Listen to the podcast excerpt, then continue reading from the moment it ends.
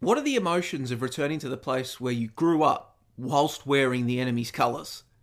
For that matter, just how hard is it to face the All Blacks at Eden Park? Got a bit of an example of that in the past couple of weeks. What sort of job is Dave Rennie doing in overhauling the Wallabies, and what's the current state of rugby right now? I'm your host, Joey Lynch, and this is Beyond the Lead with Sekope Kepu.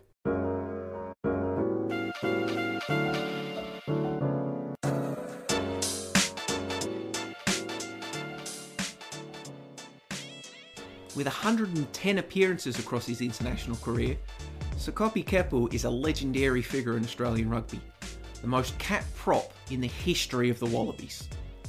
Born in Sydney to Tongan parents, Kepu's family relocated to Auckland while he was still a very young lad, his rugby education taking place in the North Island's largest city. Captaining Wesley College as an All Black supporting team, he represented New Zealand at an under 17, 19, and 21 level before making the switch to green and gold after signing with the New South Wales Waratahs. This upbringing giving him a rare insight into going head to head with rugby's global superpower.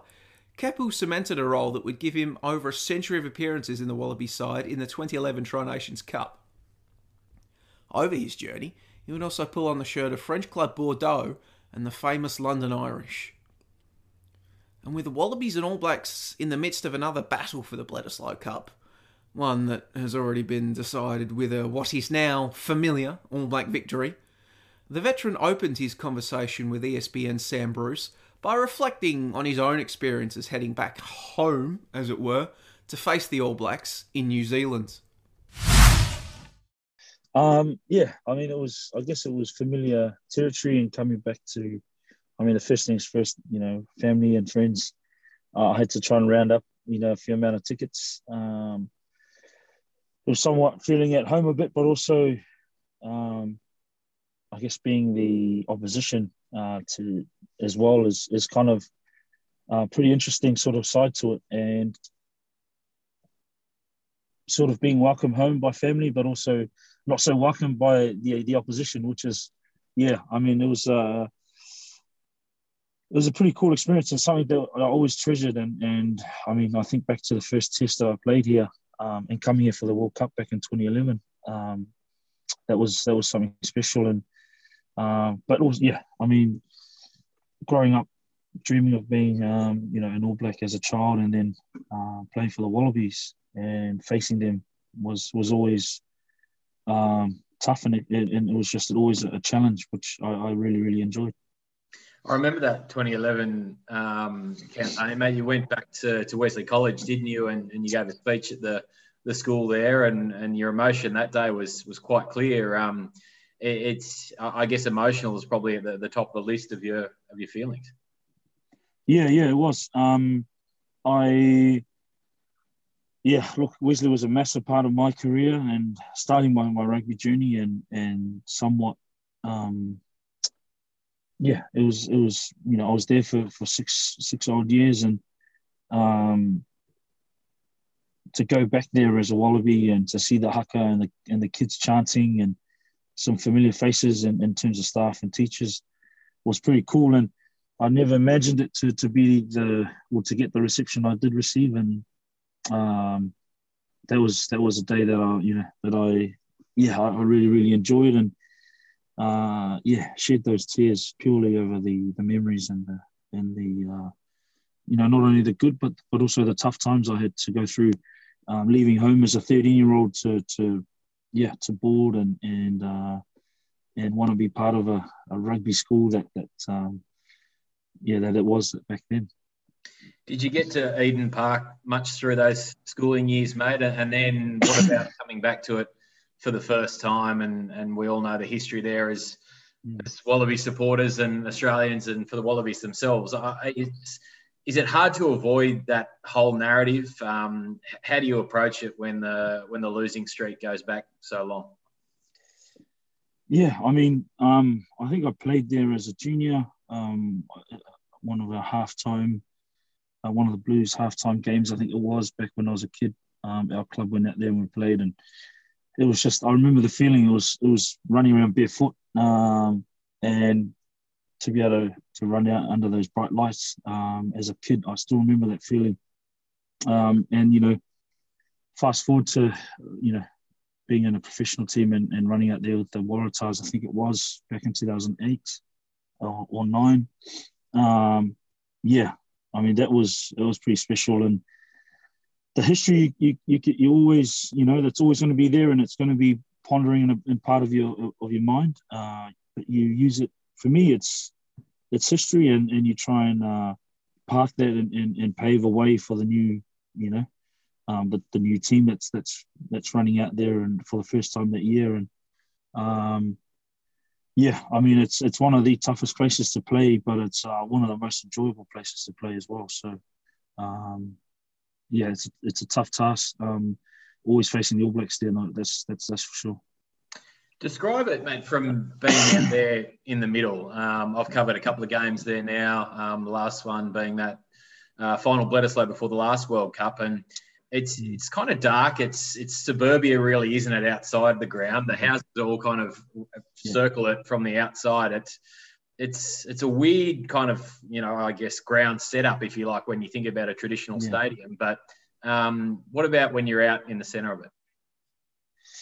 Um, yeah, mate, it's uh, you're quite numb to be fair, and and you, I mean, the white noise and and um, I mean, everyone's dressed in black with sprinkles of gold in amongst them, and uh, they do well to uh, to sprinkle our fans around and our families, um, so they're not all sitting together. But it's it's somewhat, um, yeah. I mean, when I run out there and, and, and when I'm with the boys, I all I remember is is the fact that um, it, it's almost like a war feeling about it, feeling that um, there's only the 15 of you um, that, that, that can do the job. And um, with the bench, when you're out there and you're facing the haka and all that, it's, um, yeah, it's pretty cool. Like it's, you, you try and, and, and you, you, you mute the crowd and everything else, and you just focus in on the other 14 guys that are next to you. And, and it's that's all I can, you know, there's some of the things that I, I try and do and remember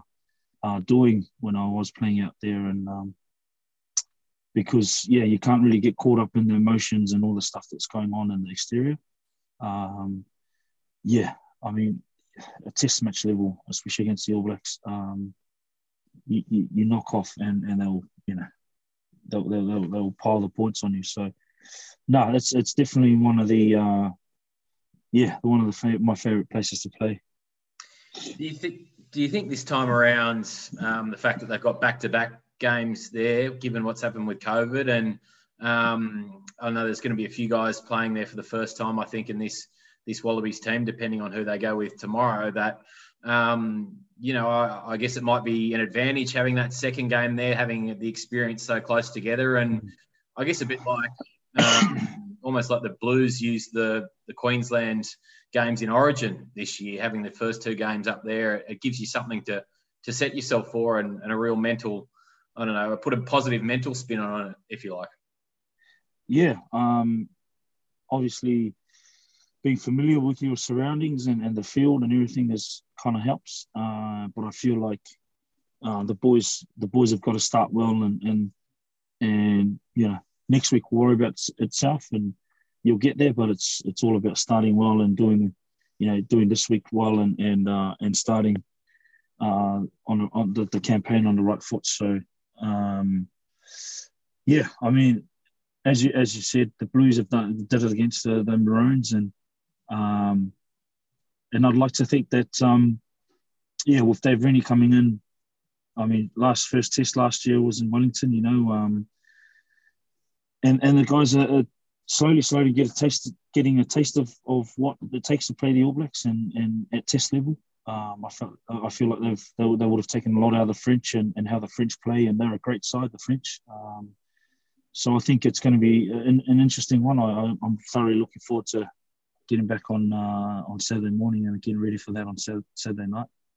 What have you made? You mentioned Dave Rennie there so far. Keps, what have you made of the Wallabies' progress? Um, last year was probably a, a, little bit slow after that good start in Wellington, but um, what was a really gripping series with the French? There was certainly a, a few positive signs there by the looks.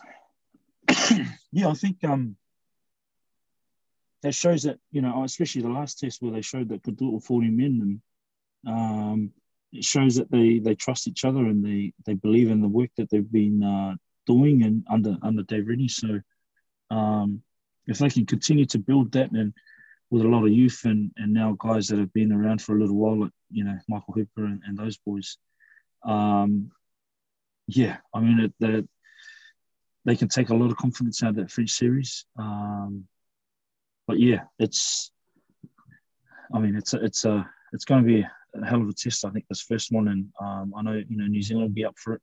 Um, but yeah, I think the, the, what what Dave Rennie's been doing with the boys and and just following a little bit on on what they they've been doing training wise and all that stuff. I think they've got a great um, coaching team as well, uh, well experienced and and and I'm yeah, can't fault them there.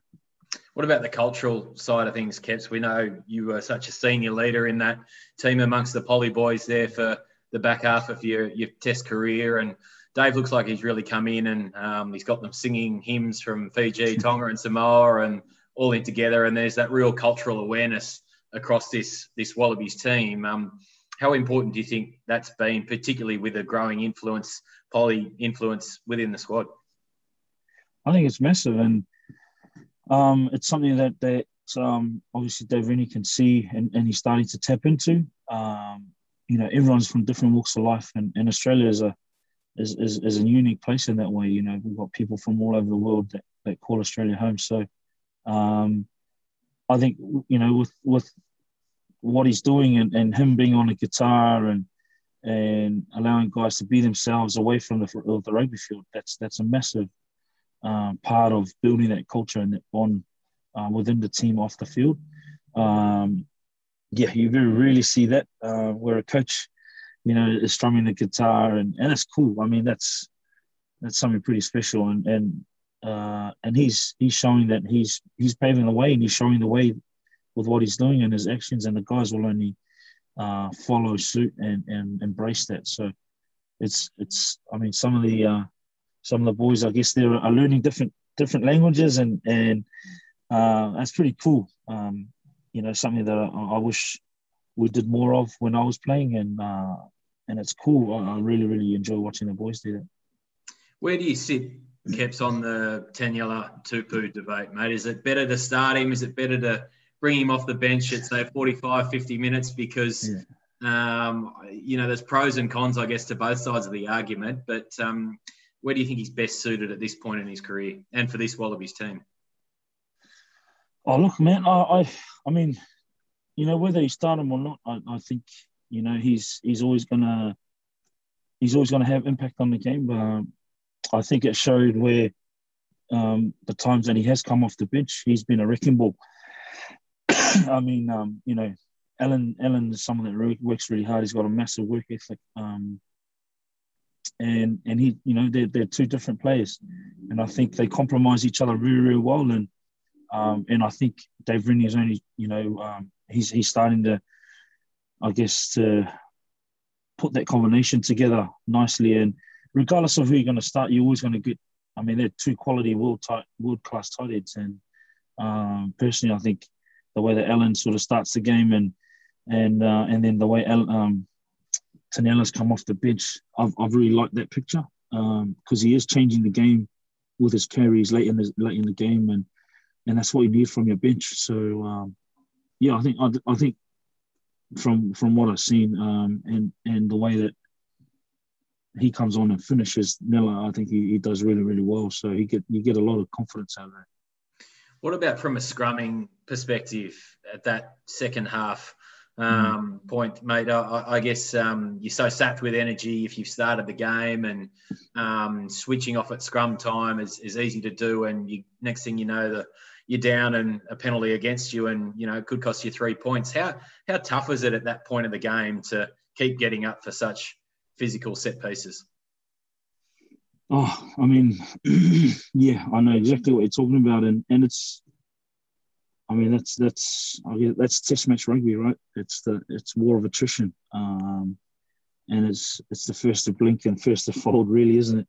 Um, and and you work as hard as you can during the weeks leading into the test matches, and you work as hard as you can uh, on the Test week match, uh, Test match week, and I think it's um, yeah, I mean it's a lot of it as well as mental. So, um, you know, what you come to realize at Test match level is it's it's all in the mind, and um, although your body might not be, you know, you might you might be feeling that that, that fatigue and everything, but if your mind is is fully uh, aware of where you are and, and, and what you can achieve, um, you know, your body will follow suit, and it's just wanting it as much as you want, uh, as you as, as much as you can, um, mentally, uh, more than anything as well. So, yeah, I mean, I know exactly how that feels, and, and I've been in those situations, and both on um, on ah, I mean, on, on on both ends of the of the spectrum. So, um, yeah, you, you obviously try and be on the positive side of things a lot, a lot more than the negative.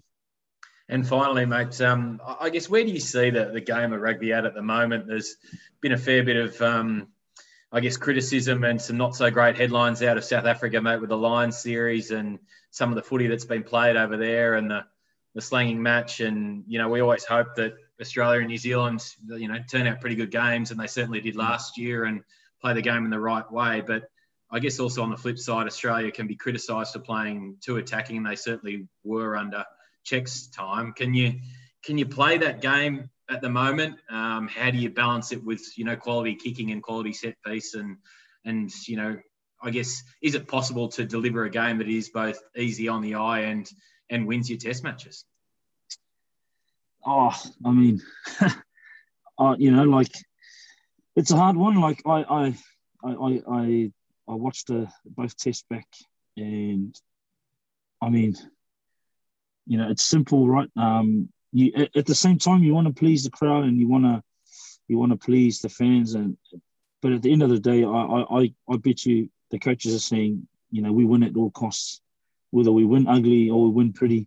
At the end of the day, it goes down in the history books not how you played, but the way that you, you know the scoreboard and how whether you won or you lost. So, um, yeah, I mean, it's it's uh, it's all well when when when people are can you know sort of throw stones and stuff, but um, unless you're you're under that that spotlight and you've got a, a series that you play back in each country every 12 years, um, you're gonna you're gonna you're gonna take the the games to to your set piece and, and to where your strengths are, and that's that's kind of like where the Northern Hemisphere, you know, that, that's their rugby, that's that's their brand of rugby, and it's um, muscling up in the forward scrum, set piece, line out mauls, whatever it might be. So, um, and so I think we just got to admit that everyone has different styles of playing, and and and everyone has different strengths um, you're going to get a more open, open, uh, more expensive game from Southern Hemisphere teams, and that's that's always been the way that Australia, New Zealand, South Africa play. Um, and when you play the Northern Hemisphere, it's more forward orientated. Um, you know, five from five penalties kicked, um, and you know, um, maybe two tries, one one try each in, in a game. So. Uh, yeah, I'm a part of one, and I mean, at the end of the day, people don't really remember how he played. It's it's yeah, maybe a little bit, but the history books is is always what the scoreline was and whether he won it or he didn't. Alas for the Wallabies, their 35 year losing streak at Eden Park was extended in this year's Bledisloe Cup. Down 33 25 in the opening game of the series with the All Blacks before being spanked 57 22 over the weekend. Means that the dominant New Zealanders secured the Bledisloe Cup for the 19th year in a row. This streak's now old enough to get a driver's license or buy a beer or vote, and their 57 points scored was the most ever against the Wallabies, eclipsing a 54 to 34 result in Sydney in 2017. The series will now conclude with a dead rubber in Perth in a couple of weeks. Rennie's side playing for little more than pride at this point. But that's a discussion for another day, and for now, I'd like to thank you for joining us on another edition of ESPN's Beyond the Lead, this time for a discussion between ESPN journalist Sam Bruce and Sekope Kepu. I've been your host, Joey Lynch, and as a bit of a reminder, You can catch this episode, every other episode of ESPN's Beyond the Lead, and indeed all of ESPN's collection of podcasts and audio goodness, including Sam's podcast, ESPN Scrum Reset, wherever you happen to get your podcasts from. If you're enjoying Beyond the Lead, or ESPN Scrum Reset, or any of ESPN's other pods, make sure you subscribe while you're chasing them down and help spread the word. But for now, that's all that she wrote, much like this year's tilt on the Bledisloe Cup by the Wallabies. So I'll catch you for another deep dive into sports as ESPN takes you beyond the lead very soon.